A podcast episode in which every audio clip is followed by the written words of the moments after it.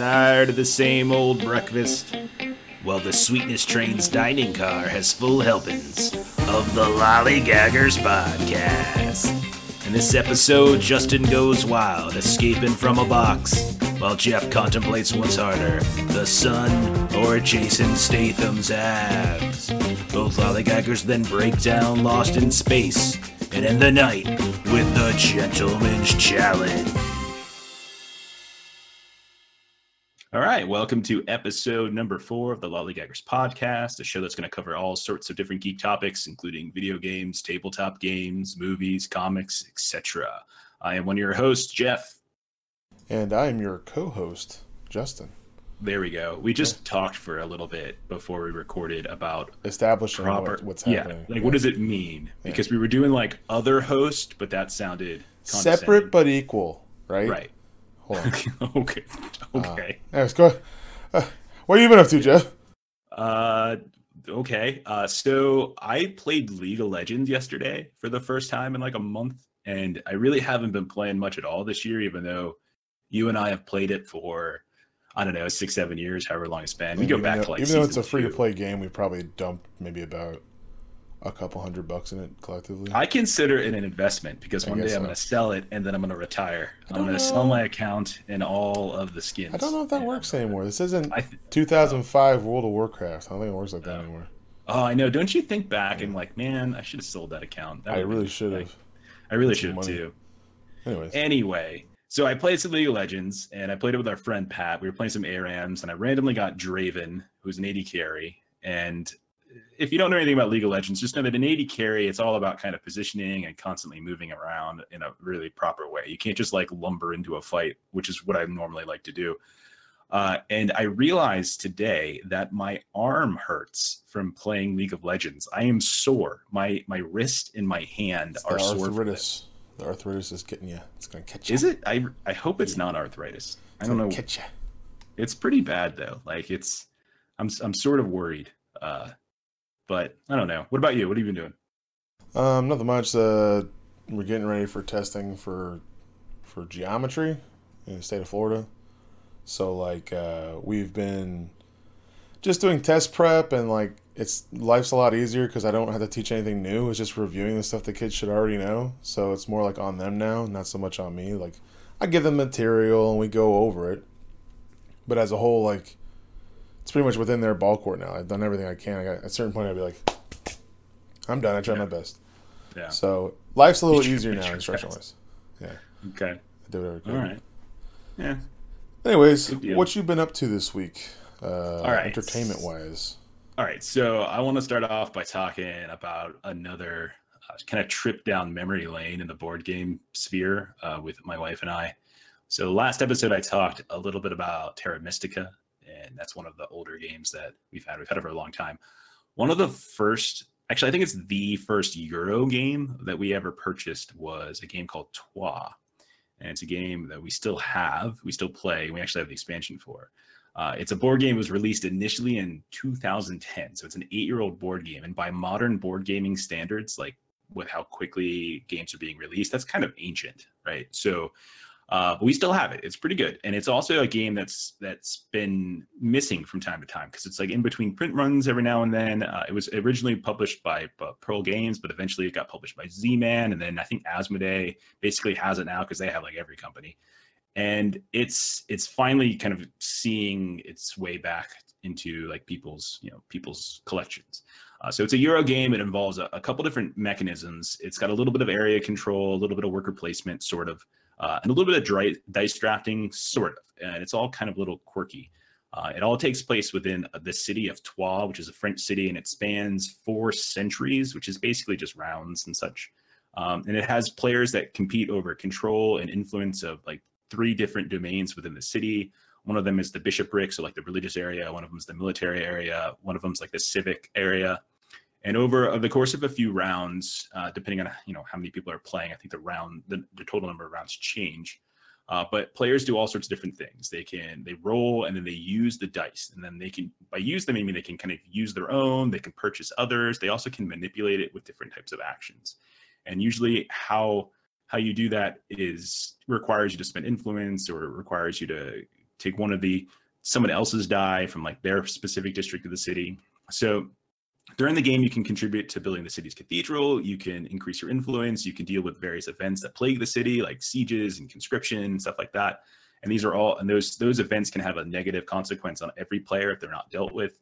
You can hire and use traders. You can try to generate new coin, uh, manipulate dice, and just just really collect victory points. Find ways to to collect victory points. And then after all of the dice, because there's a limited pool of dice, and they can only be used once per round once all of them have been used, all and or all players pass, like you start a new round, right?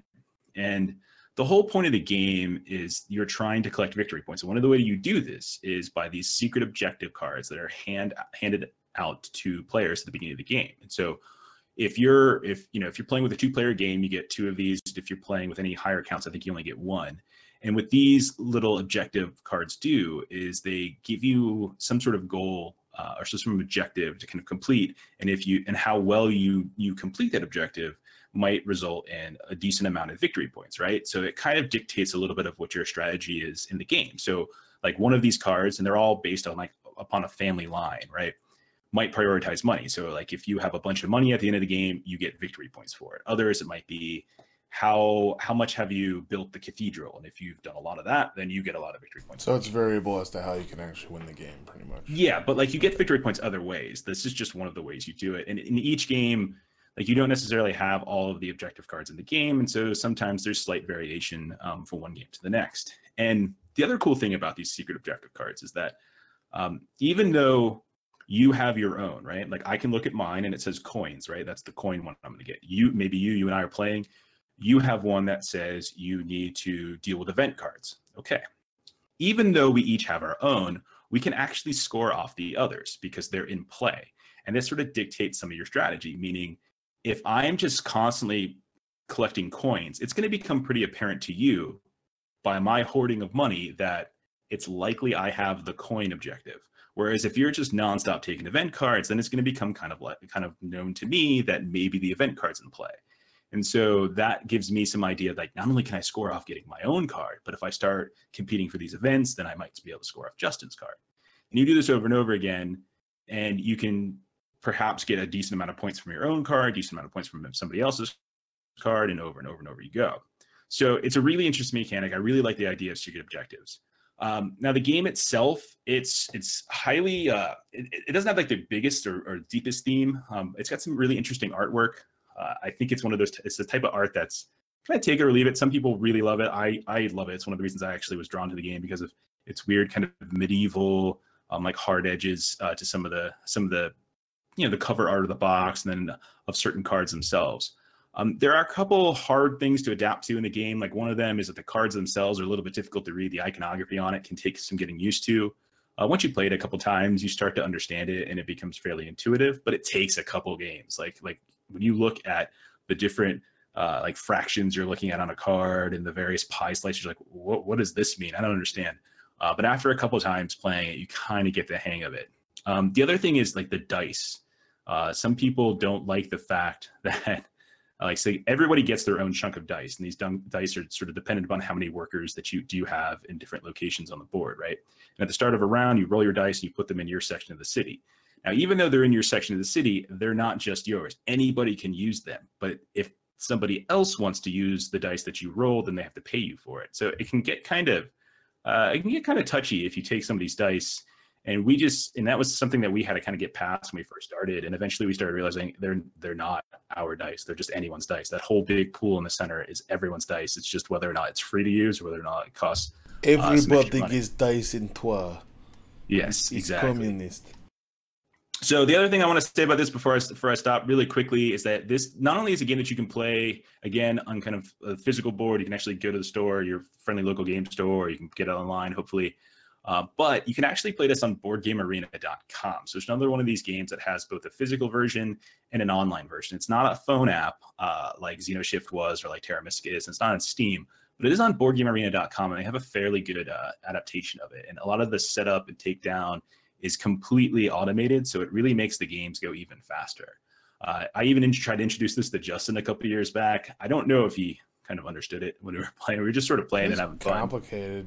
It's kind like of complicated. First time you get into it, but once you get into it, it's not bad. Yeah. So anyway, that is Troyes. Uh, it's a great game. It's the, it's the excuse me. It's designed by Sebastien Dujardin and Xavier Georges, uh, who I think they're just the Pearl Games guys because I, I have a lot of their games. Uh, but take a look at it. It's a little bit older, but it's fantastic. So, what about you? What have you been playing lately? Well, I played uh, that unlock game with my wife. It's uh, like that uh, exit the room game, but it's like a yes more like the best way I can describe it is it's more card based because the exit the room game like it's there's a lot there's like manuals and stuff and this one's just straight up cards um, it took us about an hour and a half to complete because um, we were confused you know these games the first time you run through them it's a little bit difficult to kind of get used to the the way things work and um, we needed a little help as things went on but the reason why i found i needed help was this game is accompanied by an app on your phone, right? So you download right. this app, and the app is for like unlocking certain things. And my app wasn't working properly. So I thought I was solving it wrong, but I was actually solving it right. And um, for some reason, the app was was uh, not working so well uh, when we were doing it. So it started off the session becoming a little bit frustrating because of of the technology problem. So once that was fixed, though, and we figured out how to get through it, we started flying through a little bit better. Um, it's an easy system once you understand what's going on. Like the red cards match with the blue cards to create an unlock system for the puzzles, and eventually you have to, you know, figure out codes for uh, yellow doors and stuff like that. But um, I felt it was almost too easy. Um, there was a lot of stuff mm. in it. The, the one we did in particular was unlock the island of Doctor Goorse. Okay. Um, and it's like you're stranded on an island, and what happens is you and your team split up. So I went into one room, my wife went into another room, and we could communicate, but we couldn't show each other cards and stuff like that, which was interesting. It also led to some uh, uh, shortness of me because I was getting really frustrated because my app wasn't working, and so I may have been too grumpy uh, for the rest of the whole thing. But you being grumpy, that doesn't that doesn't hard to believe, right? No. But we got it together and started working. But like I think the the biggest problem was the app just didn't work so well. Um, the game's fine and it worked okay, but the biggest issue I found was the app. Uh, we sure. talked about it afterwards, and we discussed like, you know, what were the things we liked, we disliked. The the the clues and stuff were easy enough to get, but they're almost too easy. Especially uh, like when you like compare it to um, exit the room. Exit, yeah. Way easier, and we also liked how you know this game is also a one-shot game. Like you you you play it one time, you're not going to do it again because you'll know all the keys and all this stuff, right? Right. And so what we liked more about with the exit game is it seems more like a one time because you there's a lot of manipulatives and a lot of things that you do to the um, box and to the manuals and stuff. Yeah, you tear you tear things yeah. up. Like you, you actually physically ruin yeah. a lot of the components. And I think we really liked that aspect of that game better because it almost seemed more interactive. It was more of an experience. This one was just kind of like you have cards and the cards are fun, right. but it just wasn't as intuitive or like the best way to describe the exit the room stuff is a lot of outside the box thinking. This wasn't right. so much that. It's like we had a similar experience because we did one unlock. We didn't do the same when you did. We did the secret formula, uh, and we did it when we were on the road when we were in a hotel, um, and and it was a good game. I enjoyed it. I definitely enjoyed it. I do think I like exit the better better because I think the the puzzles I think are a little bit more creative at times, and I think it's they're more creative because they're able to rip stuff up and tear things and ask you to maneuver stuff. With this one, like with unlock, you're trying to maintain, you know, the actual integrity of the game and the integrity of the cards. We noticed that a lot of the a lot of the the puzzle solving had to do really with just find the, the find the hidden number on the card. Right? Yeah, like that's kind of.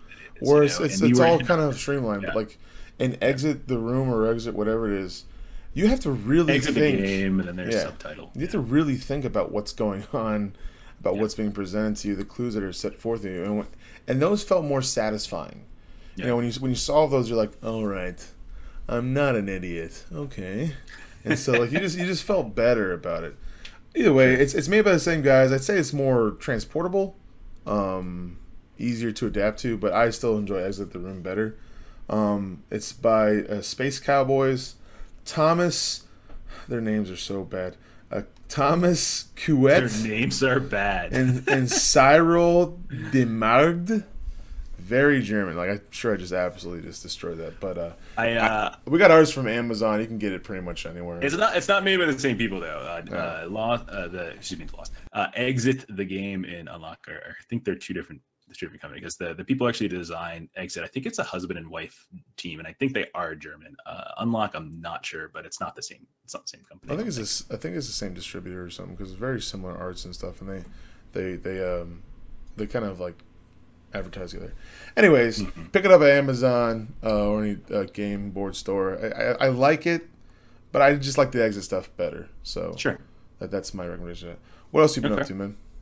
All right, so I have a Hulu like free 30 days going on because of that Runaways uh, thing you gave me a couple weeks back. You're so welcome. I'm trying to get as Yeah, right. I actually watched the second episode of that, but I don't want to talk about it. Uh, so um, I'm trying to get as much like Hulu original content or, or just content that's only on Hulu before uh, I run my the runs course. You know, so I watched Hard Sun. Uh, I'm not sure if you've seen this. It's on Hulu. It premiered a couple uh, months Never back. I think Never heard of this at all. it's a BBC show, or at least it was, I think, co-produced by BBC, and then it came to Hulu, uh, and it's created by Neil Cross, and he's the guy who actually made Luther, uh, which is an amazing show, right? So this Well, one, Elba's like just super dreamy. That's the biggest right? reason why Yeah, he so is. good. I get lost in his eyes sometimes. Who wouldn't? Um, but anyway, I know exactly. Uh, so this one, Hard Sun, stars Agyness Deyn, and I mention her because we have seen her recently in the wonderful Netflix original film The Titan. Oh, Uh, oh, yeah. yeah, yeah. So Was she the, was, uh, the scientist? yeah, she was she was Oh, like okay. Wilkinson's second in command Alright. or, or something like that. So she's uh she's a detective named Elaine Renko, and she's partnered up uh, in the beginning of the show with uh, with Jim Sturgess, who plays Charlie Hicks. And they're two British cops, and they do not tend to get along, but they they basically get in over their heads. Um, the specific police unit that they're in recently suffered a tragedy because Sturgess's partner was killed, and so they had a space, and so she comes in and fills that space. But then, you know, Sturgess's character Hicks thinks that maybe she's there to like, you know, investigate him and what's the kind of strange the, the strange circumstances regarding you know the the death of his partner, etc. Um, so there's all sorts of like internal conflict between the two of them. Uh, plus Hicks is having an affair with you know, so he's having family things, and and Renko, uh, she's got problems with her son, and so there's all sorts of interpersonal drama. Okay, so that's pretty standard. You know, hey, it's a cop show. They have you know roughed up lives, right? Now the show gets a little weird because they get in over their heads with MI6, right? So like I guess like the British equivalent of like the CIA or something like that, right? And not only that, but the way they get they get kind of caught up with them is because they come across during the course of an investigation this flash drive that has highly uh, highly governments you know high government secrets on it, and it's secrets. Wait for it about an a looming apocalypse. The end of the world is Oh, coming, right? That's like a what? hard sci-fi term. That's like a whoo, hello, where, yo, where did that come from, right? it goes so, from I'm getting. I am not spoiling this." anything, by the way, because if you actually read the descriptions uh, of the, the like the like they published, it says it right there in the description. I never really read the description; I just started watching it just because. Um, so I'm really not spoiling anything, but I watched the whole season. It's six episodes. I think it was six episodes, uh, and it's you know not great. Um, at, at times like i just hate everyone like every single character or well not every single character but certainly Like, the please, two of them. apocalypse happen, please. right i kind of was rooting for the apocalypse and we we still don't really know exactly what the apocalypse is but considering the to the title of the show is hard sun and that's like the reference to the document i'm assuming it has something to do with the sun The sun This sh- bounces into Earth. yeah Like- maybe like a hard That- ball. That would suck. I think it would just sort of steamroll right over us. Um, now it, the show gets absolutely bonkers at times. Just like you, you just need to go with it. Like you just you got to either you're in or you're out. Like there are a couple episodes that follow a serial killer priest who is thinks he's doing this to prove that God does or doesn't exist. It's crazy. Okay. Uh, there's an episode that has, I mean, what are effectively zombies. I mean, they're not really zombies, but they're kind of zombies, right? That's basically what they are. Um, and like the MI6 people, like holy crap, man, they're like super villains. It's insane. It's like not it's not even remotely close to like what I think actual, you know, CIA MI6 people would do. Like we all have this, you know, vision of them as getting in our, you know, getting in our information and tapping our our phones, stuff like that. But what they do is like sinister as hell, right? So it's um it's okay. Like I don't think it's great. Uh it's six episodes. It has a really unsatisfying cliffhanger. I'm not. I wouldn't. I don't recommend getting into it unless they they renew it for a second season, which I'm not sure if they're going to because it didn't have great uh, great reviews. So I wouldn't I wouldn't say to to to watch it unless you know it's coming. Otherwise, you're going to get caught one of them cliffhangers and be like, why won't they tell me what happened? You know, so that kind of sucks. Also, uh, I want I wanted to mention one really fun fact when I was prepping notes for this. When you type the phrase "hard sun" into IMDb, your first first choice is the Hulu show, naturally, uh, and your uh, second yeah. choice is a 2014 movie that has the same name. Mm. But your third choice, this is where it gets kind of interesting, is Denise Richards. Oh, I don't, I don't really understand that, but you know, whatever. So anyway, that's Hard Sun. It's on Hulu right now. It's okay. Um, maybe wait and see. I would say if they renew it. Otherwise, probably pass. Uh, what about you, man? Um, I was on Netflix and I've been hearing a whole bunch about this. It's called uh, Wild Wild Country. Um, yeah. It's a six-part docu series produced and made by Netflix about the Bhagwan Bhagwan Sri Rajneesh, uh, who basically was a guy who started a cult following in India and brought it over to America. And so it follows these people that were part of it and it's it's it's edited really well. The cinematography is great. Um, they have tons of real footage. This is something that happened in 1981. It's real things, um, and they interviewed the people that were a part of it. Some of the cult members and, and one of the main people that they interview all the time was basically the Bhagwan's uh, right hand woman, essentially. And so basically, it was a cult that came from India, moved to northern Oregon in a small little town that had like 40 to 50 people in it. And they bought like a 600 acre old stinky farm. Is this like they, this is in the 80s, right? Yeah, early 80s. Okay. Yeah. And they they bought this old stinky farm. It was called like uh, uh, Mud Hollow or something like that. It was really okay. a garbage farm I was hoping it was called Stinky Farm. Yeah, Stinky Farm. if uh, I ever get a farm, that's its name. So uh, they take it over, and they somehow they have a ton of money, and they haven't gotten to that yet. Uh, I'm only about three episodes and about halfway through it, and they ha- he has a ton, a ton, ton of money, and they basically create a city within this little uh, area. And you slowly start figuring out there's they're slowly taking over this small town and the town even tries to commit uh, township suicide to try and get rid of them. Like it's really bad. The reasoning is because someone went in and like videotaped what goes on. They have like massive orgies and they beat each other up and stuff. It's like really weird, uh, almost satanic stuff going on. And like the people of the area were very nervous about what was happening around. This is a very small town backwoods retirement area. And so it's basically a story about this back and forth between them, and then you start finding out later on the story that there was money laundering, there was a crazy amount of crime going on, murder, and a whole bunch of stuff happening within this cult. And it's just, it's almost mesmerizing because the people that they're interviewing are people that were in the cult and they seem like normal people. It's like, oh, it's grandpa, right? Or it's, oh, it's grandma. But like, they're straight up nuts. And it's just so crazy that it's all real. And like you're watching, you're like, what is wrong with these people? And it's just like how this one guy was able to just brainwash these top level execs and lawyers and stuff and use their power and money to get everything that he wanted. And it's really a a crazy, crazy scenario. And I haven't finished it yet, but it, the whole thing's just it's mesmerizing how how insane the whole situation was. So um I, I, I like it a lot so far. I'm gonna finish it up here probably by the end of the week. Um, How many episodes is, is it? It's six. Okay. They do it in like parts. So Okay. I'm on uh, part four right now, and it's really, really, really. It's the best way to describe it is it really is uh, enticing. It just really Alright. brings you in. You're just like, oh, what's going on now? What's gonna happen next?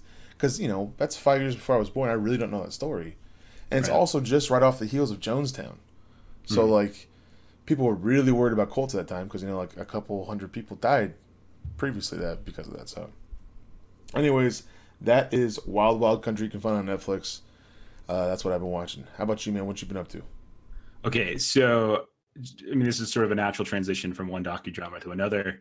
Um, this past week, I caught. You, you might have seen this too. There is a trailer for a new uh, a new movie out. Uh, well, not out, but it's coming. Called uh, The Meg. Have you seen this? You seen this trailer? The? Meg?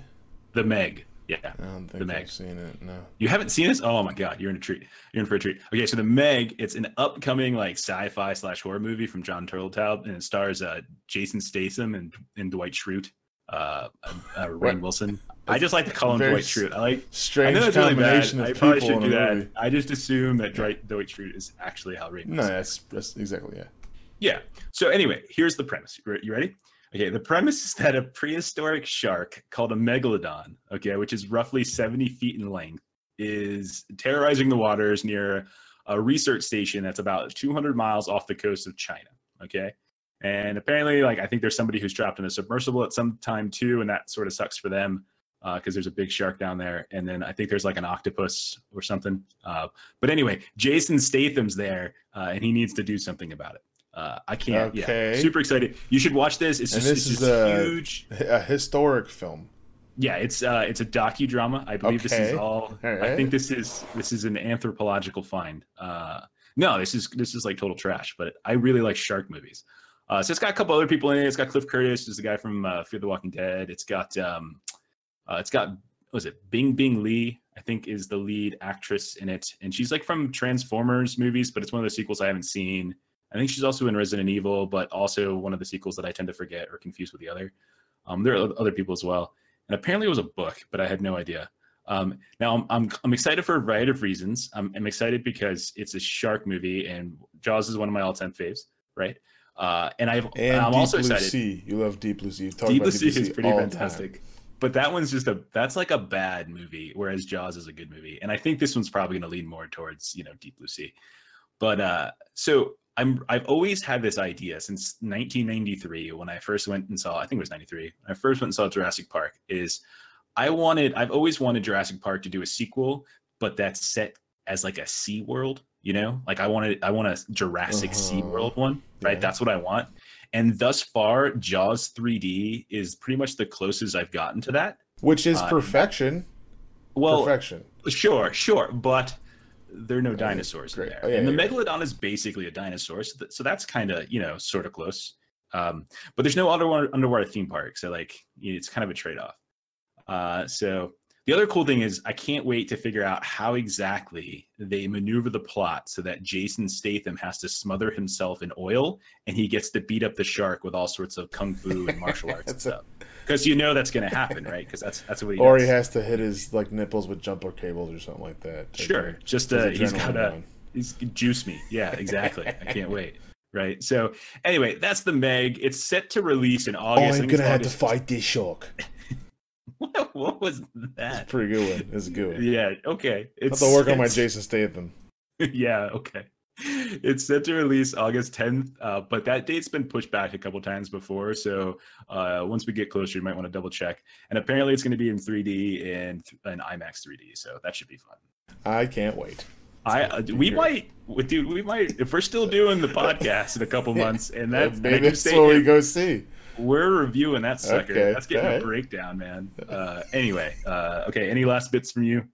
Um, I got like a little entertainment movie breakdown, I guess. Movie slash video games. Okay. Uh, it's mostly video games. So like, First thing, God of War is coming out here soon. It's getting like know, tremendous reviews, and I cannot wait to play it. Um, like, there's like snow physics where like snow clumps up, and it's like crazy realistic. The cutscenes and animations are supposed to be insane. The story's supposed to be great. It's gonna be more along the lines of like a a Naughty Dog game, or like the uh, Like Uncharted. like Uncharted, yeah. So it's going to be a little Yeah. bit more interactive like that, where it's more story based, movie based Okay. almost experience. and I'm really looking forward to it. I just can't. I love the original God of Wars because it's nice to just beat stuff up. But like, I'm looking forward to a really nice story driven story, uh, A story-driven story. Yeah, I totally as agree. opposed to other types of stories. uh, Also, uh, part two of my little uh, news roundup. Uh, the King of Kong has been dethroned. I don't know if you saw this. I did see this. Yeah, This is yeah, I did. Yeah. Great. Did you ever watch The King of Kong? By the way, I I never have. no. it's a very good documentary.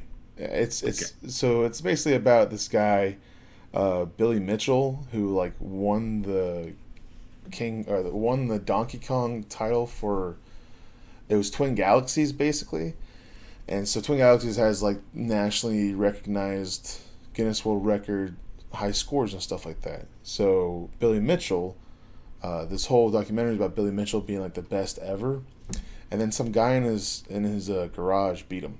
Just some dad, and like Billy Mitchell ends up like doctoring stuff to prove that he beat the guy in the garage, and so it's just about how like the powers that be over, you know, tried to fight over the uh, the the little guy, and it's a great story. If you haven't seen it, it's really really good and intriguing. It shows just the, the seedy underbelly of Donkey Kong.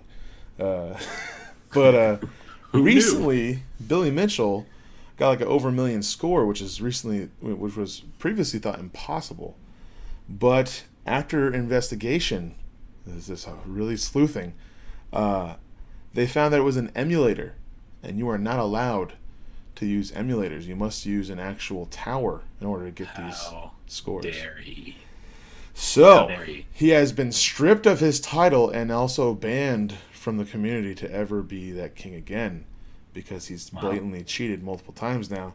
And it goes back to Steve Wiebe, who is the guy that was in the garage that beat his uh, high score, the the the Hmm. chubby dad who did it. So it's a it's a great long term redemption story of some little nerd that thought he was cooler than everybody else. Um, finally, little small little tidbit. Uh, 2K Games is making a new Bioshock. So I heard this too. Yeah, but it doesn't have the the original guy. I can't remember his name. off the top. yeah, it's, it's different. Some different developers and writers, but they're using uh, it's project. They're, they're using like a, a a fake name to cover right now. It's called Project Parkside.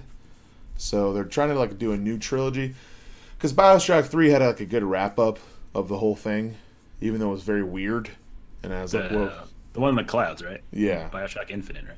Called. Yeah, it was a very good ending to it. So they're trying to do like a new um, IP driven trilogy. So Guy I was thinking of was Ken Levine or Levine. That's right. So that's my little uh, game roundup for the weekend. That's pretty much all I got for that.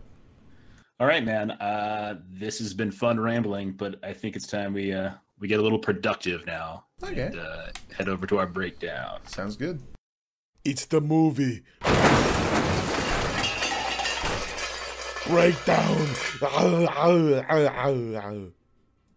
So, Lost in Space is a 2018 sci fi series and Netflix original. It's the newest iteration of the Lost in Space story, which follows the family Robinson and their adventures in space. The original Lost in Space was a US TV show from the 60s, and in the 90s, we saw both a comic book series and a movie adaptation. The 2018 Netflix series stars Molly Parker from House of Cards and Deadwood, among other things. She plays Maureen Robinson, who is the head of the Robinson family and somewhat estranged wife to John Robinson, played by Toby Stephens of Black Sails fame. Their children, Judy, Penny, and Will, all return in Netflix's version, as does the robot Don West and Dr. Smith, played by Parker Posey. As with other iterations, this Lost in Space is set in the near future and tracks the Robinson family as they travel to deep space, specifically as part of a global colonization effort. The show begins with a family playing an awkward low gravity game of Go Fish just before their own ship, the, the Jupiter 2, crashes on the alien planet. A catastrophe of some kind triggered aboard the central ship, causing the smaller vessels like the Jupiter 2 to detach and try to make landfall. Immediately, the Robinson family is in distress due to landing atop a sheet of ice, and circumstances arise that cause some characters to venture into the alien landscape for help. The first episode covers the aftermath of the Robinsons' crash and the attempts of the family to survive the first night. The second episode expands the cast a little, bringing both West and Smith into the story. All the while, flashbacks provide context about the not so happy state of the Robinson clan pre spaceflight, details about the catastrophe aboard the central colonization vessel, and how the robot plays into it all. We're covering only the first two episodes here, so there won't be any big time spoilers for the series, but undoubtedly we'll, we'll reference specific bits from the first two episodes. Still, we're going to leave the big surprises and twists for you to discover on your own. So, Justin, what'd you think about Lost in Space? I liked it a lot. Um, the cinematography is fantastic. Um, yeah, I it's a very pretty show. Very it's pretty a, show. It's a very pretty show. The I don't know how much set design it is and how much on location it is. It's probably a combination of both, mm-hmm. but it, it looks wonderful. Yeah, the um, landscapes of the of the planet are really something. Um, yeah, because we're in a couple different biomes. So like like the, the primary Robinson location is kind of a snowy area, and then there's also like a forested area, and then the in the second episode with West and Smith, we see kind of more of a kind of a desert type mountain area. It's kind of an interesting little uh, little landscape. But yeah, it all looks really good, especially those mountains. Those like kind of sideways mountains in a way look really really interesting in the distance. Yeah, it's it's a really interesting visual concept, and I like it a lot on top of it, the uh, storyline is not terribly convoluted. It's not. No.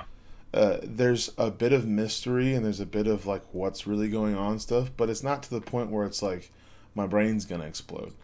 Um, right. A, yeah. A, you can relax a bit while watching yeah. this. You don't have to be like leaning forward and taking notes or anything. Yeah. Right? It's a TV PG show, so mm. I also think it's really good to watch with some younger kids as well. There's a little bit of swearing. Yeah. But um it's more for like young teens to maybe like I like the second episode I watched with my godson who's 10 years old and he really mm. really seemed to like it. And um he didn't watch the first episode, but he watched the second episode. And so when like I'm thinking about that type of audience, seems to be really really good for that type of audience, which is what the original Lost in Space was. It was meant for kids around that age and adults as well. So mm-hmm. I, I I think it was a really really well done show. Um, yeah. I'm intrigued about the small amount of mystery that's been revealed so far. Um, I I think that all the acting done is done really really well. I don't think anyone overacts or underacts. I think that all the kids are really good too. Um, mm-hmm. They don't seem too stupid. They all seem very very smart. It's, they mentioned that they all went through training and it shows like there's actually just like little small little things to indicate like what's what happened at home and how they got to where they are now and all that stuff. Right. And um, i like the little bit of flashbacks that they have. I'm curious to yeah, see those, how, those know, were helpful. yeah once we get into like parker posey's character um, i like to see some flashbacks of what's going on with with her character and stuff like that. Sure. Um, the only real lost in space that i'm super familiar with is the the masterpiece LeBlanc. movie with Matt LeBlanc and uh, Academy Award winner, uh, wow, Gary Oldman. Gary Oldman. Yeah, and, William uh, Hurt, I think. Yeah. Heather Graham. Yeah, yeah it was it was terrible, but like I don't know too much about the show because I never watched it. It was just a little bit the old version. Yeah. But uh, I, I really, really do like this, and I want to keep watching. I love watching it with my with my godson too. I think it'd be really good show for us to watch together, and my wife really likes it too. So like it hits a nice little like family demographic show, and it's just really really well, well shot and written. So right. it, it hits all my intellectual stuff as much as it needs to, I guess. So what do you think? Um, I had an overall positive like response to it, but I, I definitely didn't like it as much as you. I, I would say it grew on me a little bit more. I didn't really like it at the start. I, I, I honestly didn't really like the characters too much. I found them kind of annoying um, uh, here and there. Uh, they did. It, I think it smoothed out in episode two a bit, and I, I, I, definitely found episode two more interesting. I'm at a point now where I, I'm not entirely convinced by the show, but I'm not at the point where I'm I'm done watching. So I definitely want to watch more of it. Um, I think the biggest issue I had, I think, with the show was that Um, I, I, the parents, like there's this, there's strife between the parents, and I mentioned it in the summary that they're kind of estranged, um, and we we learn a little bit about that in some of the some of the details, not all the details about that in some of those flashbacks. Uh, but I found that some of that was a little distracting, um, considering that this is sort of an you know it's an it's the opening episode. They just crash landed on a planet. People like they're you know one of their kids might be dying and all sorts of crazy things there's happening. bigger problems than and there's just a lot of like passive aggressive uh, passive aggressiveness going on. I'm just like is now the time for this? Like so it felt really distracting and i understood why it was there because you're trying to add some depth.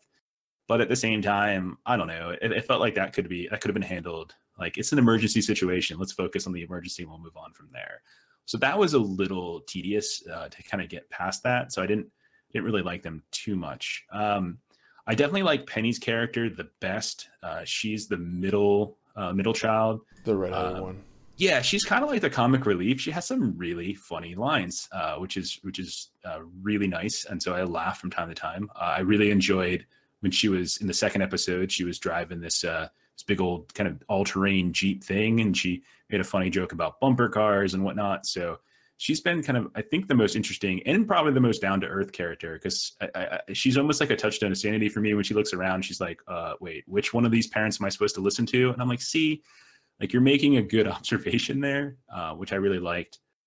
I definitely am curious about some of the some of the mysteries because there are, like you said, there's some little mysteries going on. Like what exactly happened aboard that that kind of seed ship uh, to which all of those little Jupiter Jupiter ships like theirs was were attached to. Like it just went things went poorly. I'm not going to say the little bits we've seen. You should probably watch it on your own. Um, but you get that you know you see that the reason they're crash landing is because things did not go well, right? It's, that's why it's called a crash landing. Um, but how and why that occurred um, is is very interesting. Uh, the robot, obviously, like what exactly? Because the robot is extraterrestrial, and like that's that's the presumption, right? And so this is like the first time that humanity has encountered it. So I really like where that story has the potential to go. Um, I definitely like that you can when one of the things that they did in the beginning of the first episode is like when you look up at the sky, you can see all these other shuttlecraft that are like coming down with them, some of which are surviving and some of which aren't surviving, right? And so that presents like a really good opportunity for future storylines and like other characters to eventually come into play. Because if we're just dealing with the Robinson family over and over again, I probably would stop watching because unless like some of those characters get a little bit better, but like when you're stuck with the same five or six characters and you're not really getting other people to come in and interact with them, I would probably it probably gets stale for me. It does uh, make so me wonder like what it would be like their like what's the plan? For this, right? Is it just going to be them trying to survive? Like, so I, I really hope it's not one of those shows that the first season they have a vision of what they want to do, and then season two they just take a hard, weird turn. You know what I mean? Like, yeah. I'm, I'm really curious. I want to finish out this season and see where they go with it and wonder yeah. if like it's some strange hard turn and if it's a turn that makes it even more interesting. So like it makes me want to keep watching and see where it goes. But I'm terrified that at the end of it, it's going to be a thing where I'm like, oh, come on. That's, so I worry that that's it. Because that right. seems to be Netflix's MO right now, right? Where it's like, great setup, good idea, and then. Well, that's. I mean, that's in their movies. I think they have a fairly good track record, track record with their their shows, right? I think they do a fairly good job with their their Netflix original TV shows of mean, not everything has been a slamming success, but I think some of them, you know, House of Cards, uh, all you know, a lot of the the Marvel the Marvel shows, uh, with the exception of Iron Fist, I guess. Uh, though I, I, haven't actually watched it, so I shouldn't. Iron Fist is garbage. Don't watch it. Um, but I, I, do think they have a decent track record. Uh, so, and how much Netflix is directly involved, who knows? Um, other things with the show, like I, I definitely like the. I think I, I, certainly like the second episode better than the first. Uh, I'm looking forward to them branching out from their little their little segment because the, the first two episodes they were pretty much in the same basic radius. So I am kind of curious how much adventure and exploration, um, alien alien planet, all sorts of things to explore. I think part of it has to do with like seeing the world right. is really interesting, and right. I think uh, uh, uh, that's highly attributed to like we've talked about their whether it's on set or on location shooting that they're doing is is really cool looking. um, the set design and whatever's happening to create that stuff is really interesting, right? right. So like, I think that's a big draw for because I'm really interested in the planet. I'm almost more interested in the planet and the robot than I am about the family's turmoil. You know what I mean? So it almost ends up being like that. Yeah, that's that's my problem is that I don't I don't care much about the family drama right now, and and the reason I don't care about the family dra- drama is because like like I said in, in, the opening of this is like there was a lot of passive aggressiveness going on. And it's just like honestly, right now, like the the emergency situation is such that it probably should trump it. And if you're not going to trump it, that it just makes it like all of these characters kind of petty to me, and I don't I don't want to deal with that. Well, like um, the juxtaposition of that you know, would be like the original one where they're all just so happy go lucky, you know. So like, would that type of idea work in this you know scape of TV shows where everything's got to well, be somewhat. I don't think that those are the only based. two options. Like I think that's a little bit like of a false dichotomy that it's either one or the other. Like there's there's other kind of degrees where this could be. Like the happy-go-lucky thing, I think that was just sort of the nature of watching TVs in a different generation, uh, TV shows in a different generation. Like I think we're as a you know modern viewing, we we like grittier stuff. We like more realistic stuff for the most part. I think we allow for it more. Um, but me, well, I, think, I, think, it might be like a, like a thing where it's like, hey, let's do the Robinson family, right? But how can we make it more 2018? Well, there's strife between the parents, and that reverberates to the children. I feel like that's the right. thought that they had with this whole thing. Yeah, that's fair. I mean, I, I have no problem with the fact that the parents are estranged. Just that's have problems with like the passive aggressive sniping. Like, like right now, seriously, like you're gonna do this right now. Like this yeah, is this is the time for it. Like, yeah. okay, I mean, fine, okay. Hey, look, they all died. Uh, so that's not a spoiler. They didn't really all die. Uh, you know, we'll see. In the second um, episode um, of the first season. right. Um, so are you are you gonna watch it regularly? You're gonna you're gonna try to. I'll finish it up. It? I'm, I'm, gonna keep watching it with my wife and see if my godson wants to keep watching it. Yeah. Uh, he seemed to really like it, and I think it'd be. To me, I, I look at it more as like a family opportunity show. Mm-hmm. You know, there's a lot of stuff on Netflix that's either like all kids or all adults. Like, there's a lot of stuff on Netflix that's just straight up adult Mm-hmm. But like to me, I look at this and like I could sit down with my wife and if I, you know, with my godson and sit there and really enjoy like a family show together where there's stuff for me, there's stuff for him because he's he really liked he thought the robot was super cool and all stuff, and I thought the robot was cool. Plus, the robot's all fully like practical, and they did a great job of that. Mm-hmm. I think I would have been annoyed if it was CGI the whole time. Yeah, that's the other thing we should mention. Like the CGI in the show between the robot and a lot of the other stuff that was going on in space with the ship and whatnot, all been fantastic. Like really, the show is very good to look at. It's very, I, th- I think it is like just very high quality, clean, very yeah, clean, high quality. Like, it's high. It, yeah, it's definitely got high production, uh, and it's it doesn't skimp on that in any in any respect. So on my end, I'm gonna watch it. Um, I, I don't. I'm not gonna commit to the full season yet, but I'm certainly gonna watch the next a couple more episodes uh, and see where it goes from here. Uh, if if it goes more in the direction of episode two, I'm probably good. If it goes more in the episode of, of episode one, I'm not as good. Uh, I definitely felt like the first episode was the weaker of the two. Uh, so if if that was just like you know first episode, you know pilot episode hiccups and stuff, you know, which happens with a lot of shows until they find their footing, then we're good, right? Like we're, we're totally good. So I'm looking forward to it. I definitely like the premise, uh, and I, I think uh, it has some really good potential. And I hope I hope it actually pans out. I really do. So, right, man. Anyway, that is Lost in Space. It's available right now, uh, released on April 13th. So it's up on Netflix. Uh, you can get that first uh, first episode, or excuse me, all 10 episodes of the first season uh, right now. Uh, so that's going to close down the breakdown for this week. We're going to head over because uh, Justin wants to talk to you about some comics, right? Yeah, some some really good ones too. Okay, so let's we're going to head over to the biweekly pull.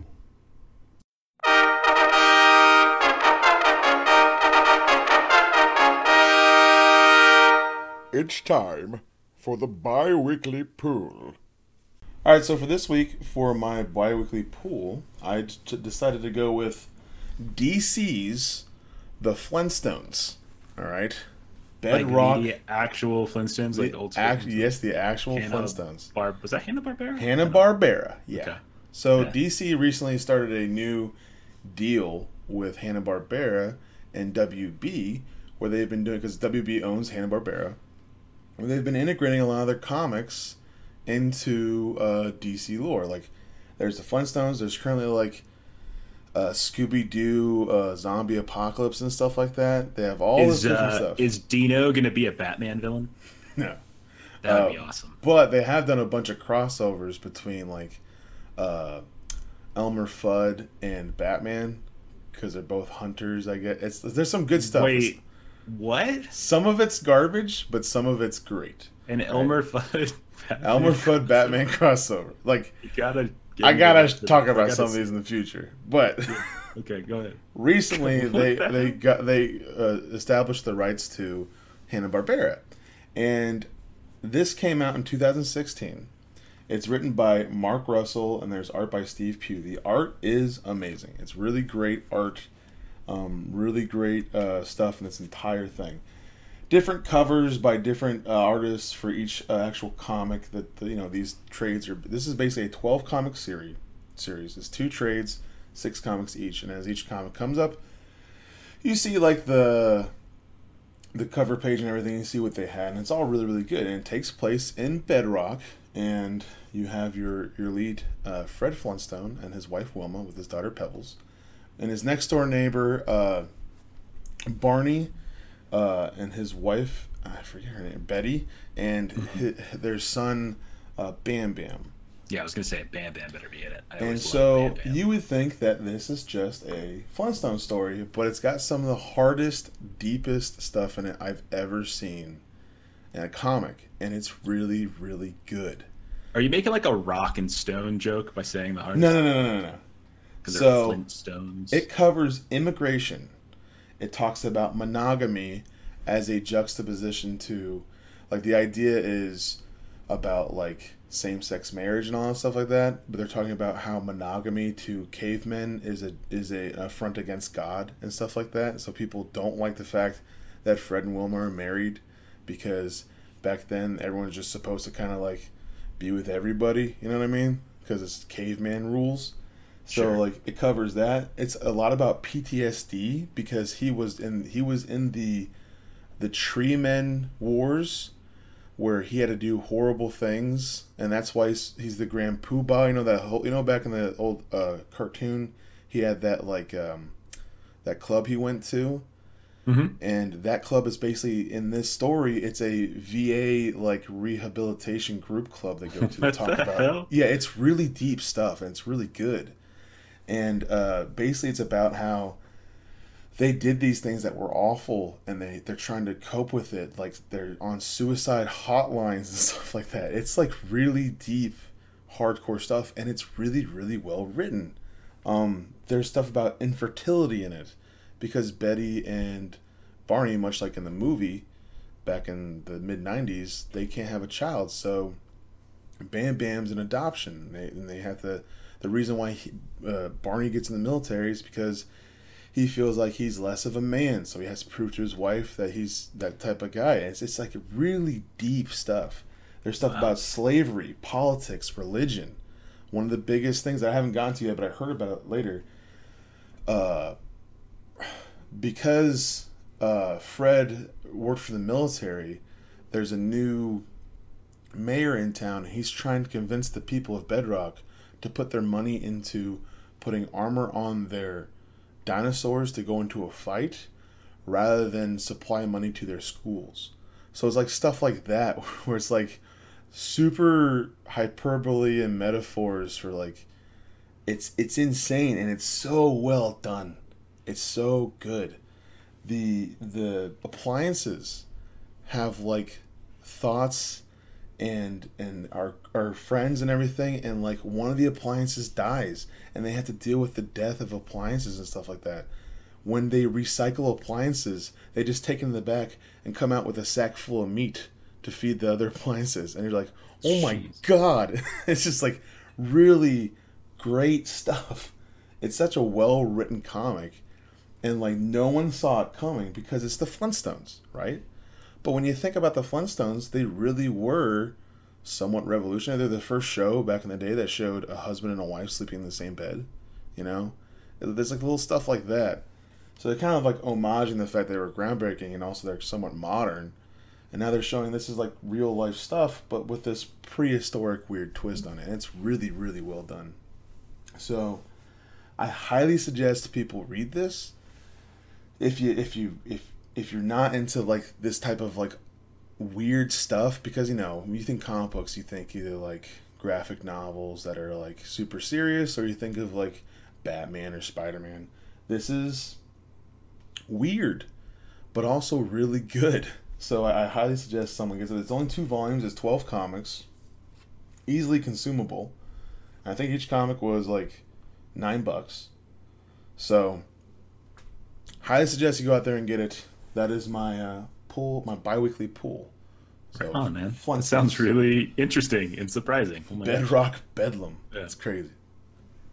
All right, cool. Well, uh, I guess it's time to, uh, well, meet each other's challenges yeah. for the week. Yeah. yeah, let's do it. Let's do it. And now it's time for the Gentleman's Challenge.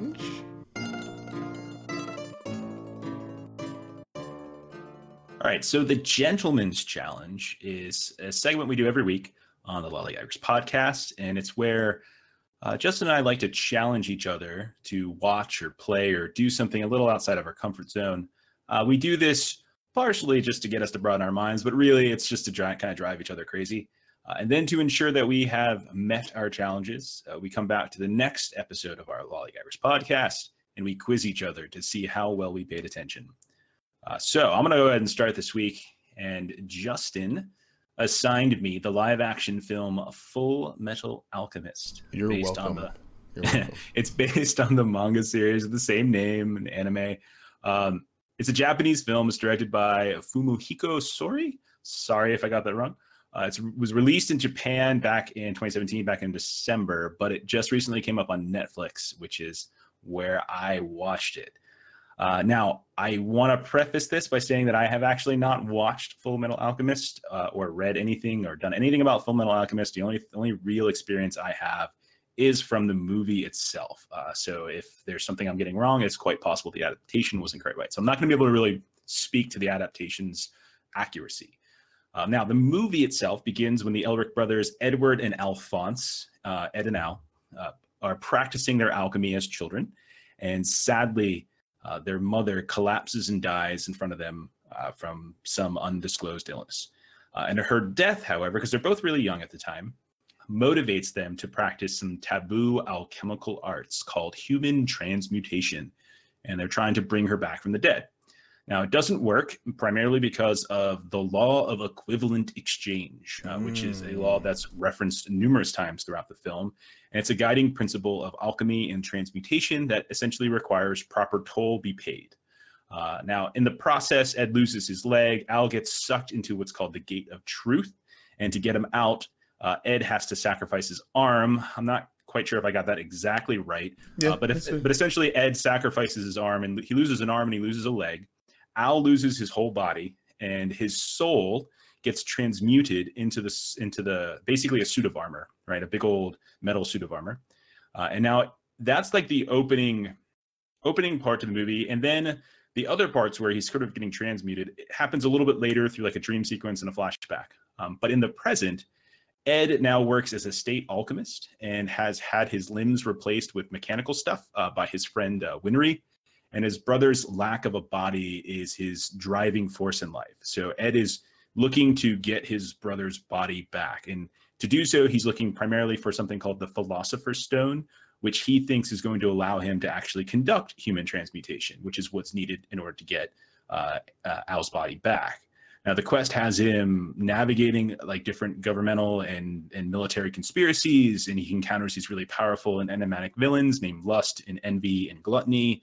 And he's doing this all while feeling this like underlying guilt because he kind of blames himself for what happened with Al. Um, so that's that's essentially the premise of the movie without spoiling exactly what happens. That's that's pretty much the setup. Now, okay. Overall, uh, I didn't. Uh, it was okay. Like I didn't. I didn't hate it. I didn't love it. Uh, I found it really frustrating at times. I love the idea of it. Like the premise was, I think, fantastic. Like I love the premise. The anime but, is fantastic. I, I've had I've had it on my list to watch in the past, but I just never pulled the trigger on it. I don't I don't know why. I honestly don't know why I do because I know it's one of your favorites and you've mentioned it in the past, and I just I've never pulled the trigger on it for whatever reason. I honestly haven't watched anime in a really long time. I used to. I used to watch a lot back in the day. You know, I I still got my old DVDs of like Berserk and Escaflowne and Cowboy Bebop and and stuff like that. But like I haven't. Yeah, I've never I've never actually watched Fullmetal. So I would say like the premise is fantastic. Like I really think it's great. I like the dynamic between the two brothers or the idea that one brother's kind of blaming himself and and that's sort of what's driving him to do things. I really like that idea. And I like some of the in this particular movie, I like some of the effects. Um some of sometimes they look terrible. Other times they look really good. So it's, it's real bad. It's kind of a mixed bag in, in that regard. That there's some things that are really, really fantastic. Um, Gluttony is freaking hilarious. Uh, I was rooting for him the whole time.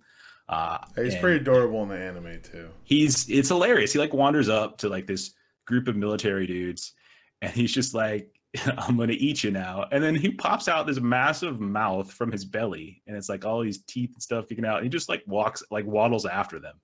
And I'm like, honestly, he's if that's how fast he's going, I guess they're gonna outrun him. Anyway, the movie itself has uh, some really frustrating elements to it. And I, I, think the biggest frustration I have with the movie is the way in which a lot of the conversations are absolutely redundant. Um, where one character says something to another character that does not need to be said. Like this conversation makes no sense.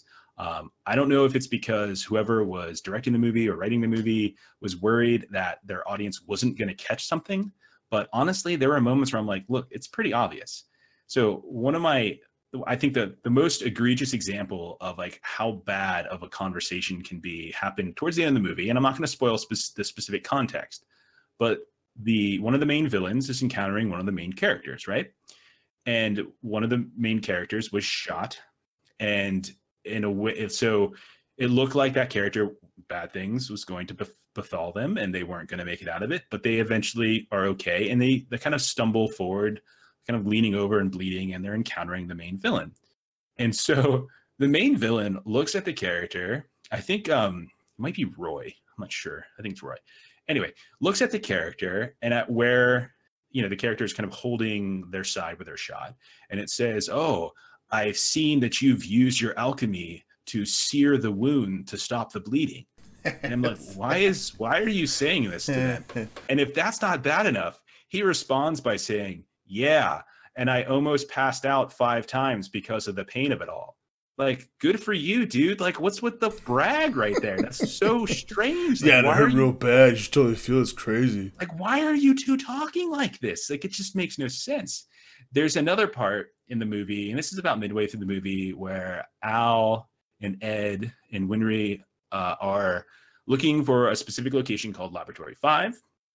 And they're looking in a, like a cannery and you know they couldn't find it they couldn't find the lab and they get into like the final room and like despair sets in and then the two brothers start fighting because of course you know um, al gets it in his head that you know maybe he's not a real boy and maybe ed's not his real brother and he's just this false memory and like winry who pretty much yells the whole time throughout the movie uh, makes a great point, but only after they fight for like five minutes, uh, like physically fight, and says, "Why would he risk his life and nearly kill himself over and over again if you weren't his real brother?" And I'm like, Winry, that's a really good point.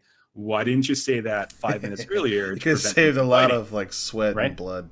And then during the fight, like like an owl is huge and they make jokes about how ed is short like ed, that's the kind of a running gag ed's small. And so al is just like throwing him into wall like brick wall slam him to the ground trucking him over like beating the crap out of him. And then ed you know starts punching him right? But he punches him with his left hand justin. He doesn't punch him with his Ooh. right and he just keeps doing Ooh. it over and over and over again right? And at one point while al is comically laying on the ground getting punched in the face and again al is a big giant tin can right Al says, hit me with your right hand. Hit me. You're going to hurt your left hand. Like your concern for his left hand after you just threw him into the wall, slammed him to the ground, tackled him all over is a little disingenuous. And it really doesn't make any sense at that particular point. So, yeah, okay. And then if that's not enough, like the camera has to zoom in on the hand, right? And see the bleeding knuckles. And then it's got to zoom in even It's so further. hurt. Look at my hands bleeding. And it's just like, it's so it's bad. just so unnecessary. it's just absolutely unnecessary. I'm just like, oh, Well, I, I We think got it. there there's some disconnect with that show because what they did, they try to jam two seasons into a two-hour movie. And, Okay. Um, there's they a could have saved of, time by not having an unnecessary five minute fight. Yeah. And they could have saved a lot of time. Well, that fight's very stupid important. That fight was very important in the in the Hmm. anime, but due to the way that they did the movie, the preceding moments that caused that issue. No, I have no is- is problem the with them problem. fighting. I have problem a with how long it went on, and b how comically stupid and melodramatic it was, and how like how, how the characters had to speak out loud and the camera had to zoom in to try to reinforce the fact like hey in case you hey audience in case you weren't paying attention he's hitting him with his left hand not his right wait you didn't get you didn't catch it the first time when i said that here let me zoom hey, look, in so you can not see robot hand. Arrow That's my problem it. with it. Like, okay, if they want to fight, they're brothers, they fight. I get it. But I don't know. This is the way it was handled. That's what I mean. Like the premise, I like the ideas, but some of the execution was just so like laughably, laughably bad at times. Like there's another point in the movie where ah, this one's kind of spoilery, but um one character, like there's this one kind of not so ethical alchemist uh, who's working on chimeras, like the joining of you know multiple species into one, like two species into one. He's trying to get talking chimeras, and when Al, or excuse me, when Ed returns after being gone, like this char- like these two characters are missing. Hey, it's really quiet in here. Huh, that's kind of strange. I wonder why these two characters that I was just hanging out with before aren't here. Oh, hey, look, there's this chimera sitting on the ground that just strangely looks like a mixture of the two of them geez, I wonder what it could be. And then, like, I mean, the audience knows, like, we get it. We know that that's the combination of those two characters. We know exactly what happened. You don't have to tell us. But obviously, it has to be spelt out like over and over and over again. And like, we have to get whacked over the head with it.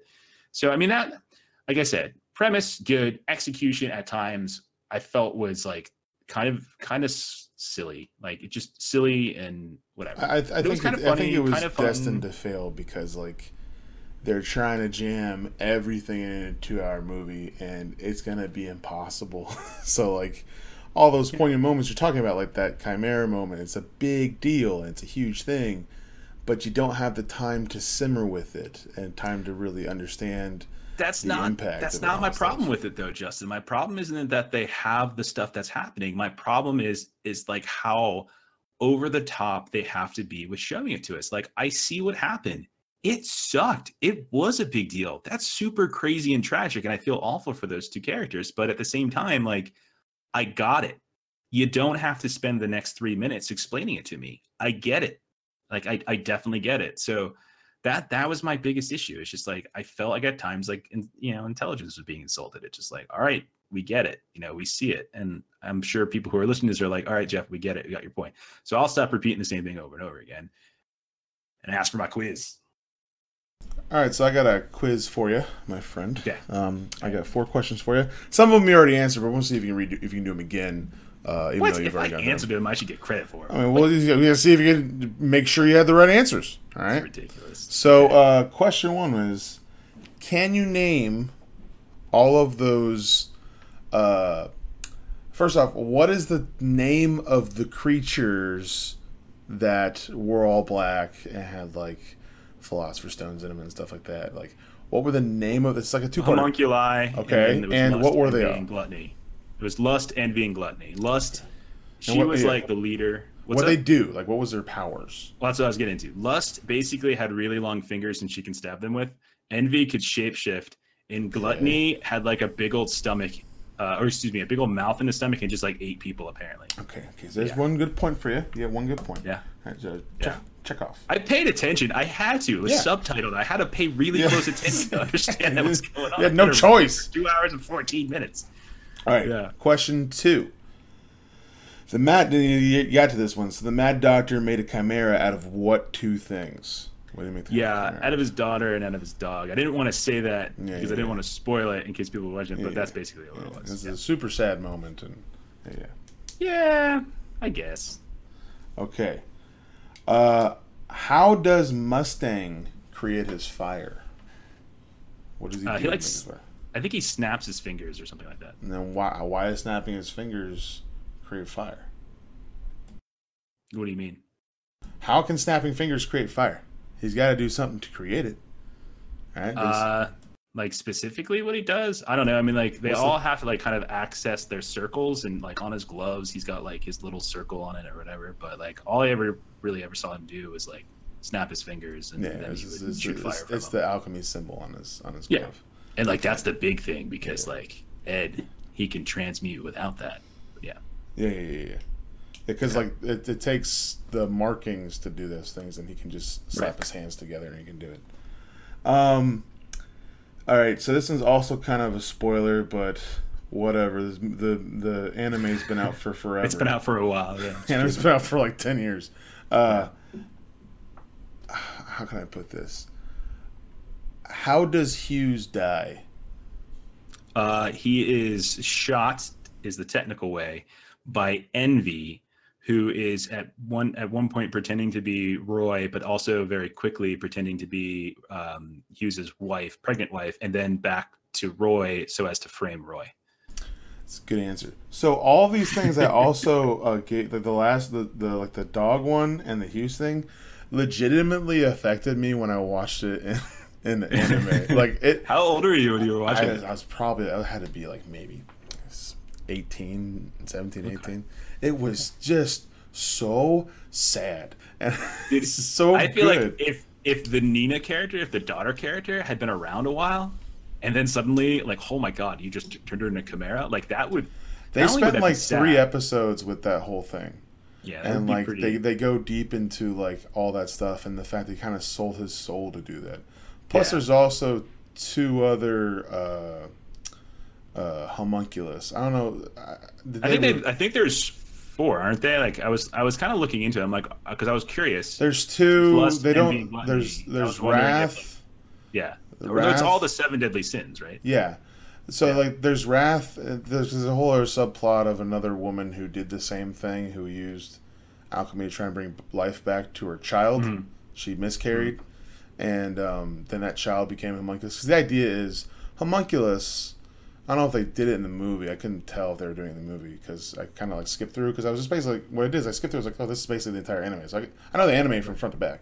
So i was Right. like so um, did they explain in the movie that the, where the homunculus came from? Like how they were created?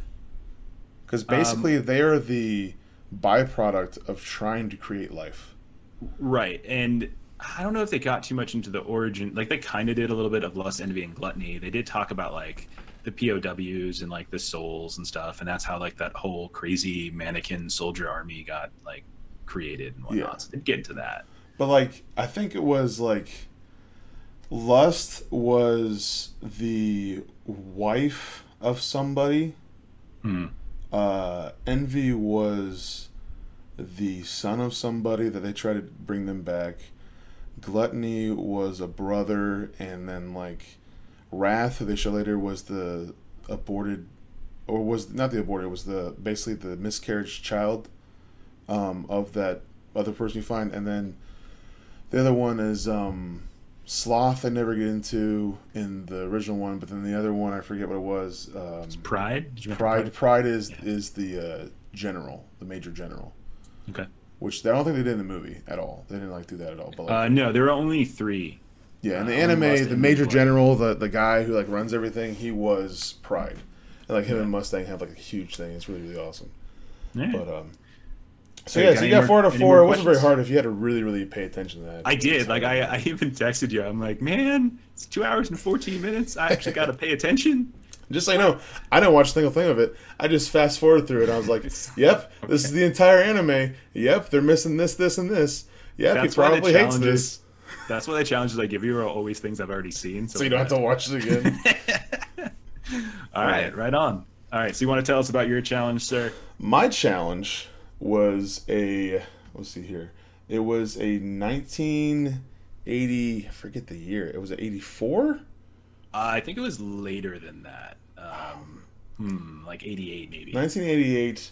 Uh, John Carpenter. Yeah, it was 88 uh, because I remember it knocked. It was like number one for a week. It like knocked Yeah. Halloween out. Halloween Nice. four. I Nice. Isn't that the one with Corey Feldman? Is it? I think it is. It might be. Yeah.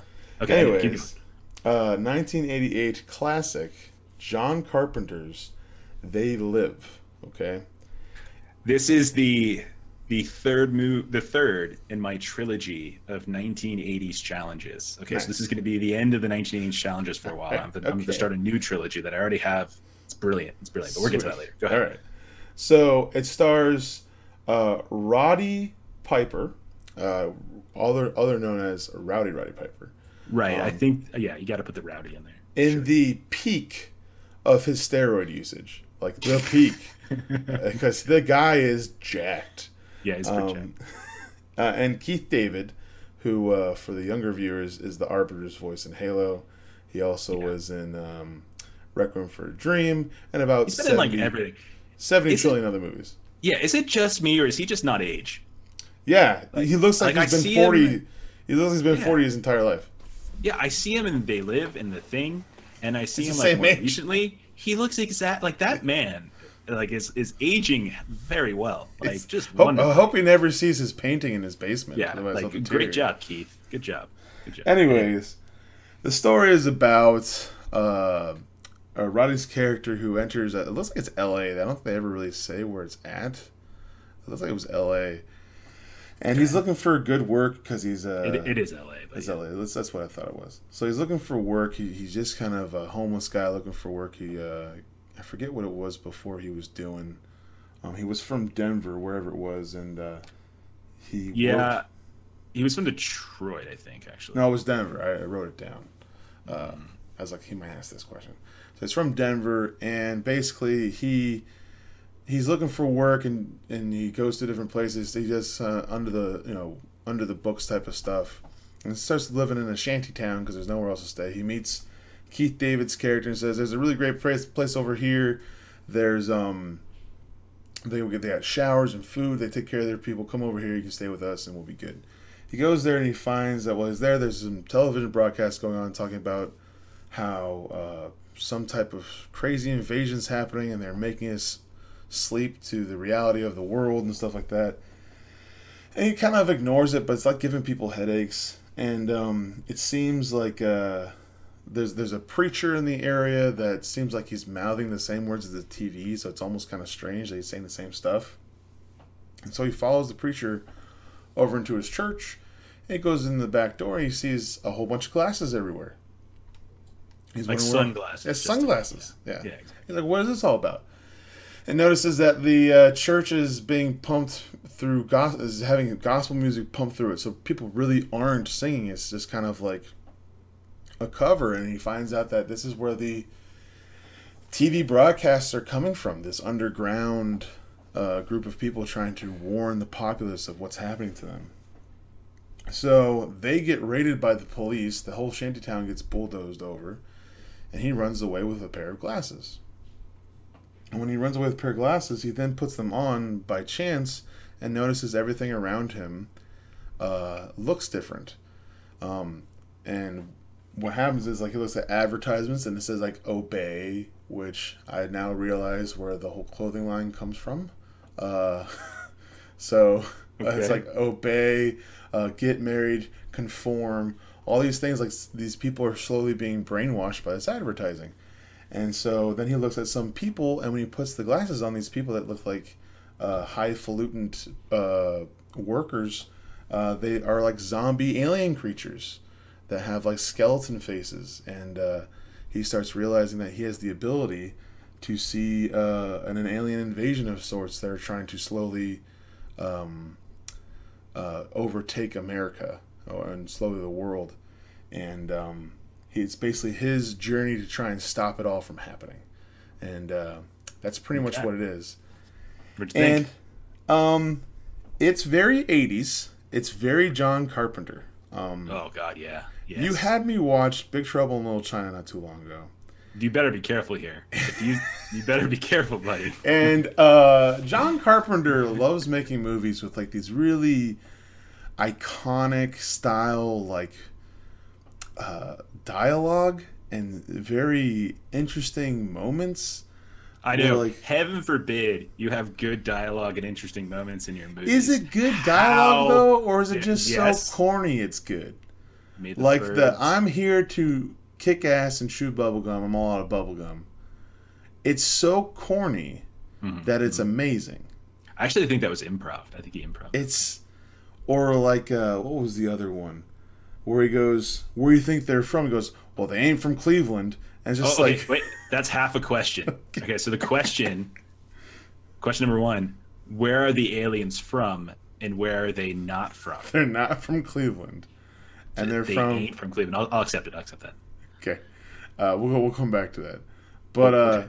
it's uh, there's a lot of it's it's what's really interesting to me is that how much popular culture references this movie hmm. that seems almost unknown. It's it's a cult follow cult following movie. Like people really like it, those who like it, but like Yeah. it's not a really super popular movie. But there's so much cult following. One of the greatest scenes in South Park is based off what seems to be one of the greatest fighting scenes of all time. No, no, no. Between it Roddy is Piper- the greatest like sequence of all time. Like and in the fighting scene, there's like little things that you that I noticed. that I was like, that's good. Like there's a moment where he takes Keith David's head and slams it against the ground, and then when Keith David's fighting later, you see his back of his head's all cut up. Like they legit like they they paid attention to what they were doing. Yeah. and like it's really rough it's such a visceral fight scene Mm-hmm. and they and they do the same fight scene the, it's the cripple fight for uh, south park For South between Park, yeah. timmy Valmer and uh, and jimmy Jimmy. And it's one of the greatest south park scenes of all time and it is shot for shot the same exact thing but instead Yeah. of put on the glasses it's put on the hat and it's a really interesting movie that there's so many things that were referenced in popular culture today that stem straight from that movie. Sure. It's I mean, I remember playing like Duke Nukem and like Quake with Quake the entire Duke stuff like. Nukem. Oh yeah. it's, yeah. it's Roddy Piper's character is Duke Nukem. It's basically Yeah, what it man. is. Yeah. Duke Nukem 3D. All the lines from Duke Nukem 3D is from They Live, and So- like Overall, like or dislike, it's fine. It's it's fine. it's not gonna be in there like it's not in my upper echelon of 80s movies.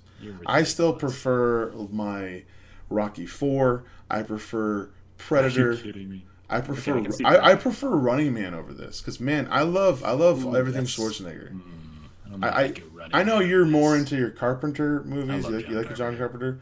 But I'm more into. Uh, can we have even more steroids in this movie? Like, if Yeah. Keith David was also roided up, I probably would have liked it more. You know, He was pretty. He was pretty built. he was pretty doughy. Um, so like, Ah. but like, there's that gratuitous scene of Roddy sitting there with his shirt off. The guy is insanely Is it gratuitous? Yeah, why is he sitting there with his shirt off? Could have no got reason. on longer. I think. And He's insanely.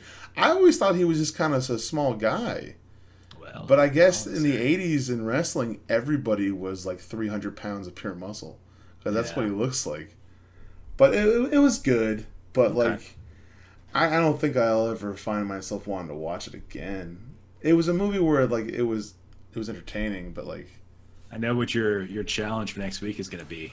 Okay. You're going to watch They Live one more time. no, please get. All right, so what Are are you your quiz ready? questions? Yeah, I'm Okay, ready. fir- first quiz question. You already got half of it right. Where are the aliens from? I have a long quiz, six question quiz. Where Six are the questions. aliens? Yeah, get over it. Where are the aliens from, and where are they not from? You already got the ain't from Cleveland. So where are they from? They're not from Cleveland. They're from some type of planet where they go about and they basically consume hmm each planet and move on. Okay, But I, I couldn't tell exactly where they originated from. That's the only thing I couldn't Ah. figure out. I'll, I'll give you half credit for this. Uh, it's Andromeda. It's actually mentioned. Uh, Oh, it's from Andromeda? Okay. yeah. Uh, okay. Uh, so you get half credit for it. You got the Cleveland okay. one. I, I had to get that. When I heard that line, I was like, eh, You're- he's going to say yeah. that. Of course, you're Mr. Cleveland over here. Yeah. All right. What name did the aliens give to the plan that they had in place to kill the terrorists? Steel Fist.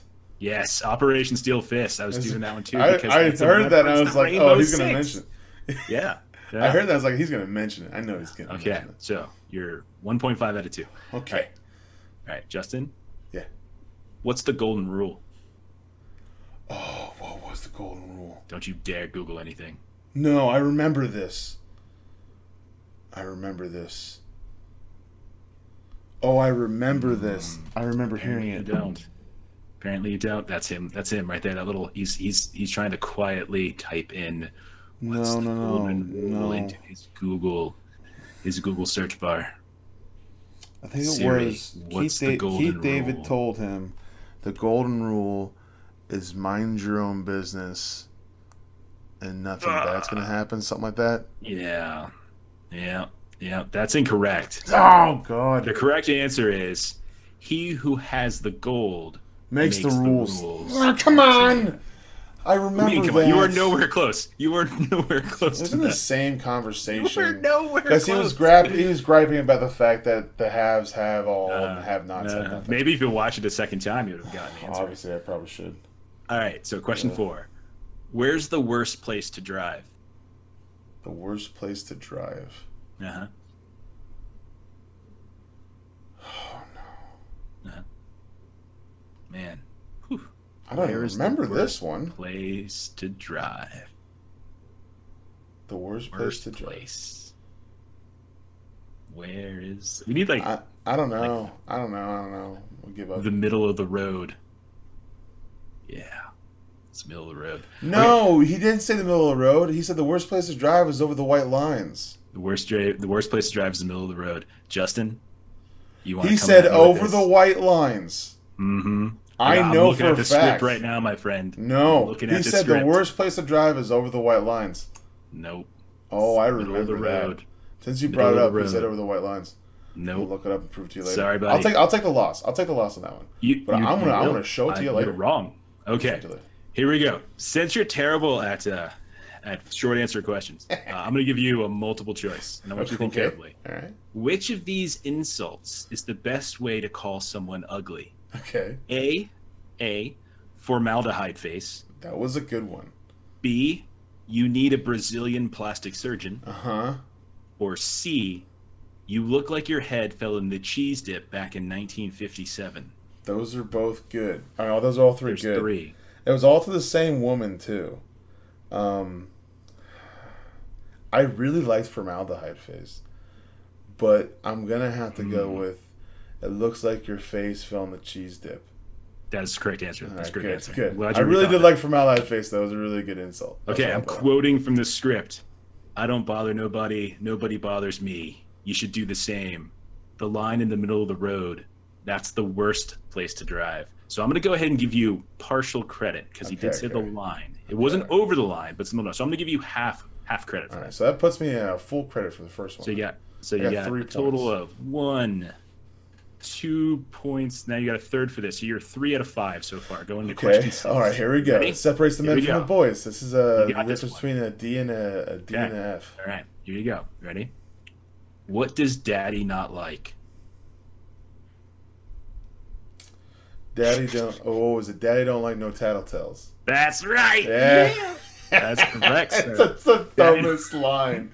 It was best the dumbest line. I feel like they're like. line. I feel like they were like, "Hey, uh, Piper, just say whatever you want." And uh, I know. And it, what we'll came just- from it is we'll genius. keep it. Absolute genius. It's Everything such- was genius. There's so many weird lines in that movie where So I'm like, good. I bet you Jeff's just like, yeah, That's what I was this is how I want to live my life. I love I love John Carpenter's like cheesy 1980s stuff. so cheesy. So good. Big Trouble in Little China. Like Big Trouble in Little China, Liberty, like never it's lose a feather. Oh, come it's on. clearly to a point where it's satire in Big Trouble in Little China, right? Well, yeah. Maybe all John Carpenter's movies are just comedies and we just don't know. No, I don't think the thing is funny. The thing is hilarious if you really think about it. It's really not. All right, It's pretty, it's pretty awful, actually. So we're both got four out of this one, even though you had I was four out of than I did. four, so I got 100%. You got four to six. You got a 66% repeating. Yeah, I guess so. So Listen, that's a D, right? you get a D's D. get degrees. It's passing. It's passing. Yeah. But yeah. All right, you ready for new challenges? Absolutely.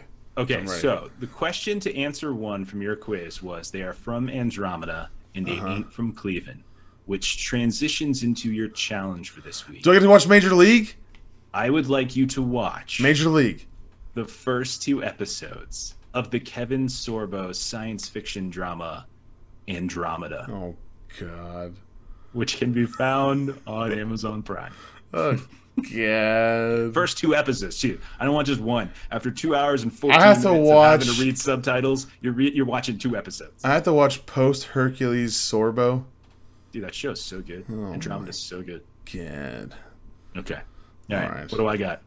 So I was flipping through the Netflix recently, trying to Sure. find something to torture you with, Okay. and um, I've been getting suggestions from my brother and stuff. I'll have to get them later, but I saw one I was going through. Which brother? Jeremy Uh, or Chad? Jeremy, Jeremy's like, you gotta. Yeah, I got, I got a couple of movies I need you to have him watch. I'm like, All right. So, I like uh, how I'm just a testing ground to see Yeah, if yeah, you yeah. two want to watch a movie. Okay. All right. So uh, I was flipping through it and I saw like the preview because then you go on those Netflix shows like they show you like a small little preview in the background, and it is a 2017 film called Revolt. I have no idea what it's about, but Okay. the O Probably a in Re- revolt. yeah the O in Revolt has a lightning bolt through it, so it looks pretty solid. Um, and I'm sure it's gonna be terrible. And I look forward to actually hearing your review on it. So It is on my uh, is on my my list. All right. It's, it's got Lee Pace from Pushing Daisies. That's how I'll always remember remember him. People remember him Guardians of the Galaxy, but I remember him as the pie maker in Okay. Pushing Daisies. Okay. all right, so All right. That, that's my challenge to you. Let's do it. Sounds Okay. good. All right, man. We're getting to the end of the episode. It's time to tell people where they can find us on the web. Uh, so you can find us up on Twitter at Lollygagger Co. Uh, that's L O L L Y G A G G E R C O. You can also find us online at lollygaggerco.com. We are now available on Stitcher and Google Play Music and Spotify and YouTube and iTunes is currently pending, so stay tuned for that. Uh, Justin also is a professional moves, streamer. Yeah, yeah, yeah, yeah. We're making making pretty common moves for any podcast. uh, Justin is a professional streamer, and lately, uh, the two of us actually have been on because we've been uh, we've been liberating homesteads in Montana, right? in our, our fire Killing uh, crazy uh, redneck cultists. Have we? I don't know. We're, Liberating the world. We're so apparently high on whatever drug she's given us that we, we could just be shooting buckets for. You're right. So where Look, I'm saving you, the Justin? world. where can they find you online? Twitch.tv slash Jehoofah. It's J E H O O F A H. I'm on there most nights and just usually have Friday and Saturday off. Saturday we do this, and Friday I like to do some stuff with my wife. So most every other night I'm doing something though. So come by and watch me anytime. Right on. All right, man. So with that out of the way, I think it's time we say a little thank you to the to the people who made this week's episode possible. Made it You so ready for this? sweet. I'm ready. All right, man. I, my first one, to the Fry's grocery shopper who left their open Starbucks Frappuccino bottle in the top shopping basket in a stack full of baskets, spilling Frappuccino on every single last one. Thank you for your thoroughness. I want to thank all the electrical boxes in my classroom for shorting out. When I was trying to make a pancake lab for my class so they actually enjoy time in geometry every once in a while. You make my life difficult every day, school. Thank you so much. I'd like to send this one out to balloons. You last for days, you get stuck in my ceiling fans, and you provide endless hours of excitement and anxiety for my dog when I'm not there. Specifically, the shimmery metallic kind. Thank you. And I'd also like to give a legitimate thank you to my wife for not slapping me during our adventure of Unlock the Game uh, and having a ton of patience and not just walking out of the room saying that she's done. Uh, I love you. And thank you. Aw. Thank you, everybody.